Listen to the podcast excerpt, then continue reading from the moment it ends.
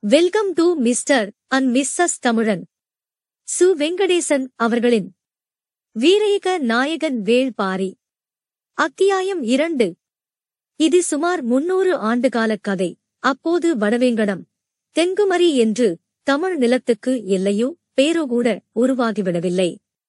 அடர்ந்த வரத்தில் ஆற்றுப்படுகையில் வண்டல் பூமியில் வற்றிய பாலையில் கடலோரத்தில் மலைமுகட்டில் என வெவ்வேறு வகையான நிலங்கள் தோறும் இனக்குழுக்களாகச் சேர்ந்து வாழ்ந்த மக்கள் தங்களின் குலமுறைப்படியான வாழ்வை நடத்திக் கொண்டிருந்தனர். அரசோ அரசனோ உருவாகவில்லை. குலத்தலைவன் மட்டுமே இருந்தான். அவனே குலங்களை வழிநடத்திக் கொண்டிருந்தான். குறிஞ்சி முல்லை மருதம் நெய்தல் பாலை என ஐவகை நிலங்களிலும் நூற்றுக்கும் மேற்பட்ட மனித கூட்டங்கள் தங்களின் தனித்த அடையாளங்கோடு செழித்திருந்தன. இயற்கையோடு இயந்த வாழ்வு. தேவை மட்டுமே ஆசையாகவும் கனவாகவும் இருந்தது. உழைப்பும் விளைச்சலும் பொதுச் சொத்து. கொண்டாட்டமும் குதூகலமும் இயல்பின் பிரதிபலிப்பு. எல்லா மனிதனும் சரிநிகராக இருந்தனர். இயற்கையான பிரிவினையான ஆண் பெண் என்ற பாலினப் பிரிவினை மட்டுமே இருந்தது. வேட்டையாடிய உணவை நெருப்பில் சுட்டு தின்று கொண்டிருந்தபோது குகையில் இருந்த பெண்கள் ஓய்வு நேரத்தில் நீரை கொதிக்க வைத்து இறைச்சியை அதில் வேக வைத்தனர். மாமிசத்தையும் கிழங்குகளையும் நெருப்பில் சுடாமலே உண்ணக்கூடிய பக்குவத்துக்கு அவர்கள் மாறினர். வேகமைத்த உணவு என்ற புதியதொரு வகையை உருவாக்கினர். அன்றில் இருந்து நெருப்பில் சுட்ட உணவுகளுக்கு ஆண் உணவு என்று பெயர் ஆயிற்று. நீரில் வேகமைக்கப்பட்ட உணவுகளுக்கு பெண் உணவு என்று பெயர் ஆயிற்று. ஆண் அவசரத்தின் அடையாளம் ஆனான். பெண் பக்குவத்தின் அடையாளம் ஆனாள். உணவு தாவரங்கள் விலங்குகள் பறவைகள் மலைகள் நதிகள் என எல்லாமே தம்மைப் போலவே ஆணாகவும் பெண்ணாகவும் இருக்கின்றன என்ற முடிவுக்கு வந்தனர். இயற்கையின் அதிர்புதம் எல்லாம் எதிர்பாலனத்தின் மீதான வசீகரத்தில் இருந்தே தொடங்குகிறது. எல்லாவிதமான புதிய ஆற்றலின் ஊற்றுக்கண்ணாக அவையே இருக்கின்றன. காதலுக்குள்தான் இயற்கையின் இயங்கு சக்தி பொதிந்து கிடக்கிறது. ஆண் பெண் என்ற இரு சக்திகள் ஒருபோதும் ஒன்றை ஒன்று முழுமையாக புரிந்து கொள்ள முடியாத ஆதி ரகசியங்களை தன்னுள் கொண்டுள்ளது. நீரும் மண்ணும் போலத்தான் ஆணும் பெண்ணும். நொடி நேரத்தில் ஒன்றினுள் ஒன்று கலக்கவும் முடியும் மறுநொடியில் ஒன்றை விட்டு மற்றொன்று கழலவும் முடியும். அதுவே அதன் இயல்பு. உயிரினங்களில் இயற்கை உருவாக்கியது இந்த ஒரு பிரிவினை மட்டுமே. இதுவன்றி வேறு பிரிவினைகள் இல்லாமல் அழகாகவும் அமைதியாகவும் இருந்தது அந்த காலம். ஆனால் அந்த அமைதி நீண்டு நிலைக்கவில்லை. மெல்ல குலைய ஆரம்பித்தது. பெரும் மாளிகை சரிய காரணமான ஒற்றைச் செங்கல்லை போலத்தான் சொத்தும் சொத்தின் மீதான ஆசையும். தனக்கான உடைமை தனது சந்ததிக்கான சேமிப்பு என ஆரம்பித்தபோது குலங்களின் அமைதி குலைய ஆரம்பித்தது. ஏற்றத் தாழ்வுகள் உருவாகின. குலங்களில் வருத்தவனின் கை ஓங்கியது. வல்லமை பொருந்தியவனின் கைகளில் அதிகாரம் நிலை கொண்டது வலிமையடைந்த குலம் பிற குலங்களை அணக்கியாட நினைத்தது. தமிழ் நிலம் எங்கும் இருந்த நூற்றுக்கணக்கான குலங்கள் ஒன்றோடு ஒன்று மோதத் தொடங்கின. அடர்ந்த காட்டில் விடாது கேட்கும் இடியோசை போல அந்த மோதல்களின் ஓசை கேட்டுக்கொண்டே இருந்தது. நூற்றாண்டுகளாக குருதி ஆறு நிற்காமல் ஓடியது. ஆரம்ப காலத்தில் மனிதனுக்கு தேவையான பெரும் செல்வமாக கால்நடைகளே இருந்தன. எனவே கால்நடைகளை அதிகப்படுத்தவே எல்லா குலங்களும் ஆசைப்பட்டன. அடுத்த இனக்குழுவின் கால்நடைகள் இரவோடு இரவாக களவாடப்பட்டன. களவு கொடுத்தவன் ஆயுதங்களோடு குறுக்கே பாய்ந்தான். ஓட்டிச் செல்லப்படும் கால்நடைக்கும் மீட்டுத் திரும்பும் கால்நடைக்கும் இடையில் மனிதன் செத்து விழுந்து கொண்டே இருந்தான். அடுத்த கட்டமாக நல்ல விளைநிலங்களை கைப்பற்ற குலங்கள் மோதிக்கொண்டன. செழிப்பான விளைநிலங்கள் இயங்கியிருக்கிறதோ அங்கே மனித ரத்தம் ஆண்டு முழுவதும் உலரவில்லை. கால்நடைகளை பறிக்கும்போது மோதலாக இருந்த செயல் இப்போது போர்களாக பரிணமித்தது. ஒரு போர் இன்னொரு போரை உற்பத்தி செய்தது. தொடக்க காலத்தில் தோல்வியடைந்த நாட்டின் வீரர்கள் வெட்டிக் கொல்லப்பட்டனர். ஆனால் இப்போது அப்படி அல்ல. அவர்களின் கைகளும் உழைப்பும் புதிய அரசுக்கு தேவையாக இருந்தன. எனவே அவர்கள் அடிமைகளாக்கப்பட்டு நுகத்தடியில் பூட்டப்பட்டனர். வீழ்ந்தவனின் நிலத்தை வென்றவன் வாழ்கொண்டு உழுது பயிரிட்டான். பிறர் மண் உண்ணும் செம்மலே என்று அவர்கள் போற்றப்பட்டனர். பெருகி வந்த தேவையும் கடல்வழி வணிகமும் எண்ணற்ற அடிமைகளை அனுதினமும் கோரின. நிலத்துக்காக தொடங்கிய போர் இப்போது அடிமைகளை பெறுவதற்கானதாக மாறியது. போர் எனும் நிரந்தரமான கொதிநீர் கொப்பரைக்குள் எண்ணில்லங்கா இனக்குழுக்கள் விழுந்து ஒன்றோடு ஒன்று மோதி அழித்து கொன்று செரித்து மிஞ்சியவை மேலேறின. மேலேறியவர்கள் தாங்கள் இனி குலத்தலைவர்கள் அல்ல வேந்தர்கள் என்று அறிவித்தனர். வம்பவேந்தர்கள் புதிய வேந்தர்கள் வாழ்க வாழ்க என்ற முழக்கம் மூன்றில் இரு பங்கு நிலப்பகுதியில் ஒலித்தது. வேந்தனுக்கு என்று தனித்த அடையாளங்களை சான்றோர்கள் உருவாக்கினர். மணிமுடி அரச முரசு வெண்கொற்றக்குடை ஆணைச்சக்கரம் இவை வேந்தர்களுக்கு உரியன. வேந்தர்கள் என்றால் அது சேர சோழ பாண்டியராகிய மூவர் மட்டுமே. மற்ற எல்லோரும் குறுநில மன்னர்கள் என்று அறிவித்தனர். எந்த ஓர் அறிவிப்பும் ஆட்சிக்கு உட்பட்ட நிலப்பகுதிக்குத்தான் பொருந்தும். மூவேந்தர்களின் நிலப்பகுதிக்கு வெளியே இருந்த ஆட்சியாளர்கள் இந்த அறிவிப்பை காலிலே மிதித்து காரி உமிழ்ந்தனர். குடவர் அதியர் மலையர் வேளிர் என இருபதுக்கும் மேற்பட்ட குலத் தலைவர்கள் வாழேந்தி வஞ்சினம் உரைத்தனர். காவிரி வைகை பேரியாறு என ஆற்றங்கரையில் மூவேந்தர்களின் நாடுகள் அமைந்தன. இவர்களின் தலைமையை ஏற்காத சுதந்திர இனக்குழுக்களாகச் செயல்பட்டவர்கள் பெரும்பாலும் மலை மற்றும் காடு சார்ந்த நிலப்பகுதியை ஆண்டு கொண்டிருந்தனர். ஐவகை நிலத்தில் அமைந்த அனைத்து நாடுகளுக்குள்ளும் ஊடுருவி இரத்த நாளங்களாக குறுக்கும் நெடுக்கும் அறிந்து கொண்டிருந்தவர்கள் பாணர் சமூகத்தைச் சார்ந்த கலைஞர்கள். அவர்கள் பாடிய பாடல்களும் கூறிச் சென்ற கதைகளும் நிலம் எங்கும் பரவி கிடந்தன. அவர்கள் யாழெடுத்து மீட்டி தீரிடம் குரலில் பாடிய போதுதான் போர்க்களத்தில் மரணத்தை தழுவியவன் வரலாற்றில் உயிர் கொண்டு உலவினான். அவர்கள் தங்களின் நைந்து போன மேலாடைக்குள் புகழை விதைக்கும் அபூர்வத்தை வைத்திருந்தனர். எல்லோருக்கும் தேவை புகழ் தலைமுறை தலைமுறையாகச் சொல்லப்பட வேண்டிய வீர கதையின் நாயகனாக நிலை பெற வேண்டிய புகழ். அதை விதைப்பவர்களாக பாணர்கள் இருந்தனர். குலத்தலைவர்களும் சிற்றரசர்களும் பாணர் சமூகத்தை அரவணைத்து அள்ளித்தந்தனர் அவர்களின் ஆற்றலையும் வள்ளல் தன்மையையும் பாணர்கள் விடாமல் பாடினர். இந்த வறிய கலைஞர்களின் வற்றாத குரல் தமிழ் நிலம் எங்கும் மிதந்து கொண்டே இருந்தது. இப்போது வள்ளல்களின் தலைநாயகனாக பரம்பு நாட்டை ஆளும் வேள்பாரியிருந்தான். அவரது ஆளுகையும் ஆற்றலும் வாரிக் கொடுக்கும் நிலம் எங்கும் பரவின. நாடுகள் தோறும் பாணர்கள் பாரியை பற்றிய பாடலை பாடிக்கொண்டே இருந்தனர். தங்களின் பசியை போக்க யாரும் இல்லாத காட்டுப் பகுதியில் கூட காலில் சலங்கை கட்டி துடிப்பறை முழங்க பாரியை பற்றி பாடினால் பசி மறந்து போவதாக அவர்கள் ஊருக்குள் வந்து சொல்லிவிட்டுப் போயினர். பசித்தவரின் குரலாக பாரி மாறியதால் எல்லா நாட்டுக்குள்ளும் நிறைந்திருந்தான். அதோடு நிற்காமல் அவரது புகழை உச்சத்துக்குக் கொண்டு போனது முல்லைக் கொடிக்கு தேரை தந்தான் என்பது. இந்த கதையை கேட்கும் ஒவ்வொரு வனின் மனதுக்குள்ளும் ஒரு பச்சளங்கொடி துளிர்விடுகிறது. இது உண்மையோ பொய்யோ தெரியாது. ஆனால் இந்த கதை என் குழந்தைக்கு என் சுற்றத்துக்கு என் சமூகத்துக்கு என் வேந்தனுக்கு மிக அவசியம் என மக்கள் நினைத்தனர். விளைந்த நெல்லை அறுக்கும் முன்னர் வரி வாங்க கூறிய வாளோடு வந்து நிற்கும் வேந்தனு தைய வீரர்களிடம் மக்கள் வரியோடு சேர்த்து ஒரு முல்லை கொடியையும் கொடுத்து அனுப்புவதாக பக்கத்து நாடுகளில் பேசிக் கொண்டார்கள் தமிழ் நிலம் முழுவதும் சுற்றி அலையும் பாணர் குழுக்கள் ஒருமுறையாவது பரம்பு நாடு சென்று திரும்பினர். எல்லா மன்னர்களிடமும் பரிசல் பெற்ற பாணர்கள் பாரியிடம்தான் கருணையை பெற்றனர். கருணை வற்றப்போவதே இல்லை. அது அவர்களின் நினைவுகளில் சுரந்து கொண்டே இருந்தது. பாணர்கள் தங்களின் நினைவில் இருந்து மட்டும் அல்ல நினைவு மறந்தும் பாடும் பாடலாக பாரியின் பாடலே இருந்தது. புகார் நகரில் நாளங்காடியில் காவல் புரிந்த ஒரு வீரன் கடைவீதியில் அலைந்து கொண்டிருந்த பாணர் குழு ஒன்றை பார்த்து கேட்டான் பாரி பரம்பை ஆள்கிறானா? அல்லது பாணர்களை ஆள்கிறானா? நாளங்காடிக்கு மிக அருகில்தான் பட்டினப்பாக்கம் இருக்கிறது. அதுதான் சோழ நாட்டு வேந்தனும் உயர்குடிகளும் வாழும் பகுதி. காவல் வீரன் கேட்ட கேள்வி விரைவிலேயே பட்டினப்பாக்கத்துக்கு வந்து சேர்ந்தது. சிறிது காலத்திலேயே மூவேந்தர்களின் அரண்மனைகளிலும் அந்த கேள்வி எதிரொலித்தது. இந்த கேள்வி தனக்குள் ஒரு பதிலையும் கொண்டிருந்தது. அந்த பதில் மூவேந்தர்களின் உறக்கத்தை குலைத்தது. மூவேந்தர்கள் எனும் பேரரசர்களையும் மீறி நிலை பெற்றிருந்தது பாரியின் புகழ். அவர்களால் பாரியை ஒன்றும் செய்துவிட முடியவில்லை. காரணம் பாரியின் மாவீரம் பரம்பு நாட்டின் நிலவியல் அமைப்பு படை வலிமை இவை எல்லாம்தான். ஆனாலும் சந்தர்ப்பத்தை எதிர்பார்த்து காத்திருந்தனர். இந்த நிலையில்தான் கபிலர் அருக நாட்டை ஆளும் சிறுகுடி மன்னன் செம்பனின் மாளிகைக்கு தற்செயலாக வந்து சேர்ந்தார்.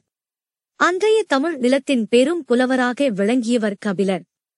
கபிலரைப் போன்ற புலவர்களே மாற்றரசுக்குள் நுழையவும் அரசனுக்கு அறிவுரை சொல்லவும் போரை தடுக்கவும் அவசியம் என கருதப்பட்ட தாக்குதலை நடத்தவும் காரணமாக இருந்தார்கள்.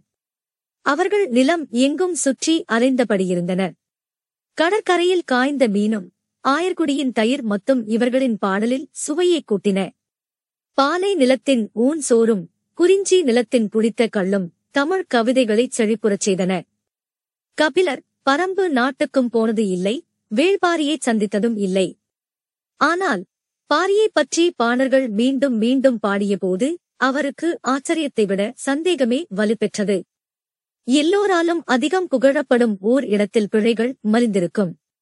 யாருடைய கவனத்தையும் சிதைக்கும் ஆற்றல் புகழுக்கு உண்டு.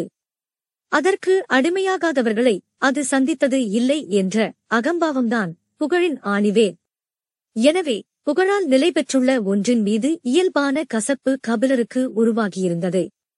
நடுநாட்டு அரசன் வேண்மானை காணச் சென்று கொண்டிருந்த கபிலர் பயண களைப்பு மிகுதியால் சற்று ஓய்வெடுத்துச் செல்லலாம் என்று முடிவெடுத்தார். வாலியாற்றன் கரையில் அமைந்த செம்பனின் அரண்மனையை நோக்கி தேரை ஓட்டச் சொன்னார். பாணர்களின் கூத்தை பகல் எல்லாம் பார்த்திருந்த செம்பனுக்கு மாலையில் திடீரென கபிலர் வந்தது பெரும் மகிழ்வை தந்தது. பச்சை நிறக் குப்பியில் நிறைந்து வழியும் கள்ளோடு தொடங்கியது அன்றைய இரவு. கண்ணை பருகத் தொடங்கியதும் அதன் புளிப்புச் சுவை சற்றே மாறுபட்டதாக இருக்கிறதே என்று உணர்ந்த கபிலர் இது என்னகள் என்று கேட்டார். தேனில் இருந்து தயாரித்து மூங்கில் குழாயில் இட்டு நன்கு புளிக்க வைத்த முற்றிய கள் நாங்கள் இதை தேங்கள் என்போம். உங்களைப் போல் புலவர்கள் தேரல் என்று சொல்வீர்கள் என்றான் செம்பன். அப்போது வீரன் ஒருவன் உண்பதற்கான கருத்துண்டங்களை குடிசி பானை நிறைய கொண்டு வந்து வைத்துவிட்டு போனான். அந்த பானையை கபிலர் எடுத்து உண்ண எதுவாக அவரை நோக்கி தள்ளி வைக்க முயன்றான். செம்பன் பானையை ஒரு கையால் தள்ள முடியவில்லை. இன்னொரு கையில் இருந்த குப்பியை கீழே வைத்துவிட்டு இரு கைகளாலும் தள்ளினான். அதை கவரித்த கபிலர் கள்ளை பருகியபடியே கேட்டார். பகல் எல்லாம் பாணர்களுக்கு அள்ளி வழங்கியதால் உனது கரம் சோர்ந்து போய்விட்டதா? இல்லை பெரும் புலவரே அவர்களுக்கு அள்ளி வழங்கும் நல்வாய்ப்பு எதுவும் இன்று எனக்கு கிடைக்கவில்லை. ஏனே? அவர்கள் பரம்பு மலையில் பாரியை பார்த்துவிட்டு வருபவர்கள் எடுத்துச் செல்ல முடியாத அளவு பொருட்களோடுதான் இங்கு வந்தார்கள். என்னை நன்கு அறிந்த கீழ்க்குடி பாணர் கூட்டம் அது. எனவே என்னோடு விருந்துண்டு ஆடிக்கழித்துவிட்டு போனார்கள். நெய்யிலே வறுத்தெடுத்த மான் கரியின் கால்சப்பையை கடித்து இழுத்தபடி கபிலர் கேட்டார் பரம்பு நாட்டுக்குப் போய் திரும்புபவர்கள் இந்த பக்கம் ஏன் வந்தார்கள்? அருக நாட்டின் தென் திசை எல்லை பச்சை மலைத்தொடரில்தான் முடிகிறது. அந்த பக்கம் இருக்கும் வேட்டுவன் பாறையின் வழியாக பரம்பு மலைக்குப் போகும் பாதை ஒன்று உண்டு. ஆனால் அது முறையான பாதை அல்ல அதில் எப்படி இவர்கள் இறங்கி வந்தார்கள் என்று தெரியவில்லை என்று சொல்லியபடி தனக்கான கருத்துண்டை எடுத்துக் கழித்தான் பாதையை முறையற்று வைத்திருப்பது அரச குற்றம் என்றார் கபிலர். மலைப்பாதையை பாதுகாப்பது கடினம் அல்லவா எனக் கேட்டான் செம்பன். அவன் தேருக்கு முக்கியத்துவம் கொடுத்திருந்தால் பாதையை பாதுகாத்திருப்பான். முல்லைக்கு கனிவு காட்டியவன் பாதையை கைவிடத்தான் வேண்டும். கைவிடப்பட்ட பாதையால் வணிகம் வளராது. வணிகம் பெருகாத நாட்டில் வளம் கூடாது. வளமற்ற நாட்டில் நிறைந்திருப்பது மக்களின் கண்ணீர் துளிகளே. பரம்பு நாடு வளமிக்கது. அது மட்டும் அல்ல பாரியை பார்க்கப் போன யாருமே பாதை தவறியோ வனமிருகங்களிடம் சிக்கிக் கொண்டோ வழி தெரியாமல் இடர்பட்டதாகவோ நான் கேள்விப்பட்டது இல்லை என்றான் செம்பன். பாதை சரியில்லாத வழியில் பயணம் மட்டும் எப்படி சரியாக இருக்க முடியும்? கபிலரின் திடமான கேள்விக்கு செம்பனிடம் பதில் இல்லை. குப்பியில் இருந்த கல் தீர்ந்து கொண்டே இருந்தது. பாரி விருந்தினரை நிர்வகிப்பதில் தேர்ந்தவன் என்று நினைக்கிறேன். ஆனால் வள்ளல் தன்மை என்பது நிர்வாகத் திறமை அல்ல அது குழந்தையின் குரல் கேட்ட கடத்தில் பால் கசியும் தாயின் மார்பை போன்றது. நீங்கள் பாரியே வள்ளல் இல்லை என்கிறீர்களா? பாரியே வள்ளல் என்றோ சிறந்த அரசன் என்றோ என்னால் இப்போது சொல்லிவிட முடியாதுதான். பேசும் வார்த்தைகளை உணர்ந்தவாறே கபிலர் சொன்னார் நாளை காலை நான் வேட்டுவன் பாறை வழியாக பாரியின் பரம்பு நாட்டுக்குள் நுழைவேன். செம்பன் அதிர்ந்து பார்த்தான். நடுநாட்டுக்கு அல்லவா போவதாகச் சொன்னீர்கள்? நாம் தீர்மானித்தபடி எல்லாம் நடந்துவிடுவது இல்லை. வார்த்தைதான் நம்மை வழிநடத்துகிறது. ஒரு குப்பிக்கள் பல நேரம் வரலாற்றையே மாற்றியிருக்கிறது. யார் அறிவார் ஒரு கையால் நீ பானையை தள்ளாமல் போனதால் இன்னும் என்னென்ன நடக்கப் போகிறதோ? கபிலரின் வார்த்தையைக் கேட்டு செம்பன் ரசித்துச் சிரித்தான். மறுநாள் காலை கபிலரை பரம்பு நாட்டுக்கு பாதுகாப்போடு அழைத்துச் செல்ல ஒரு படையோடு செம்பன் தயாராக இருந்தான். நான் பரிசோதிக்க நினைப்பது பாரியே உனது படைபலத்தை அல்ல கபிலரின் குரல் படையுடன் சேர்த்து செம்பனையும் சாய்த்தது. தனித்த தேரில் கபிலர் புறப்பட்டார் கபிலர் தனது துணிச்சல் கொண்டு பாரியை அளவிட முடிவு செய்து வேட்டவன் பாறையின் வழியே மேலே ஏறினார். எங்கு இருந்தோ வந்த நீலன் அவருடன் இணைந்து கொண்டான். இப்போது வரை அவருக்கு பிடிபடவில்லை. அவன் வந்து இணைந்தது தற்செயலா? அல்லது நிலைத்த ஏற்பாடா? ஆனால் நீலனுக்கு பிடிபட்டிருந்தது. கபிலர் காலில் ஏற்பட்டுள்ளது தசைப்பிடிப்பு. அது நேரம் ஆகஸ்ட் ஆகஸ்ட் வலியை கூட்டும். இந்த இடத்தில் ஆபத்து அதிகம். எனவே பேச்சு கொடுத்தபடி விரைவாக தனது குடிலுக்கு அழைத்துச் செல்ல வேண்டும் என முடிவோடு வேகவேகமாக முன்னகர்த்திச் சென்றான். வானில் பறவை கூட்டங்கள் வலசை வலசையாக கூடு திரும்பிக் கொண்டிருந்தன. இரவின் வாசல் கதவு திறக்கப் போகிறது. பசுவின் மடுவில் இரவு பால் சுரக்கத் தொடங்கியிருக்கும்.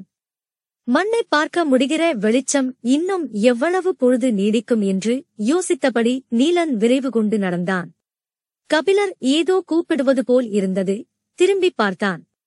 அவர் ஒன்றும் சொல்லவில்லை ஆனால் அவரது முகக்குறியை அவனால் உணர முடிந்தது.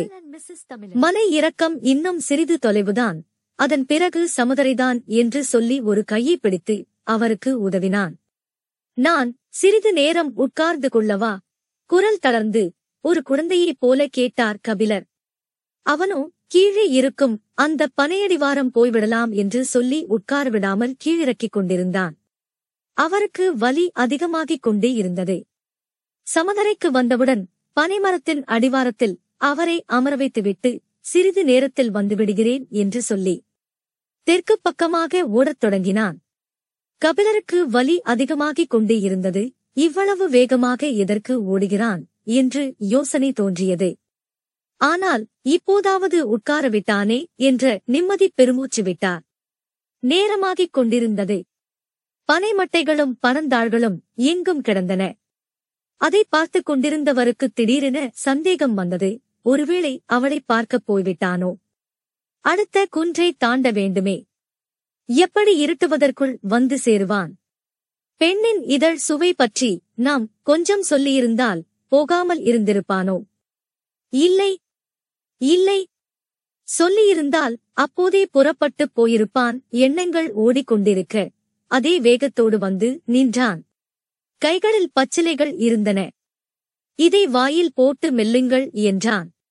என்ன இலை இது? முதலில் இலையை வாயில் போட்டு மெல்லுங்கள். கால் வலி நின்ற பிறகு கேளுங்கள். சொல்கிறேன் என்றான். கபிலர் பச்சிலையை மென்றார். சிறிது நேரம் கழித்து இருவரும் நடக்கத் தொடங்கினர். பச்சிலை பறிக்கப் போவதாக இருந்தால் என்னை முதலிலேயே உட்காரவிட்டிருக்கலாமே ஏன் வலுக்கட்டாயமாக பனைமரம் வரை கீழே இறக்கினாய்? பனைமரம் எங்களின் குலச்சின்னம். மனிதனுக்கு மட்டும் அல்ல பரம்பு மலையின் எல்லா உயிர்களுக்கும் அது தெரியும். அதனிடம் ஒப்படைத்துவிட்டுப் போனால் எந்த ஆபத்தும் வராது. அதனால்தான் பனை அடிவாரத்தில் உங்களை உட்கார வைத்தேன். தனது எண்ணத்துக்கும் அவரது எண்ணத்துக்கும் இருக்கும் வேறுபாட்டை உணர்ந்தபோது கால் வலியைத் தாண்டிய ஒரு வலியை உணர்ந்தார் கபிலர். தென்னை எத்திசையும் வளைந்து வளரக்கூடிய தன்மையுடையது. பனையோ தன் இயல்பிலேயே செங்குத்தாக வளரக்கூடியது.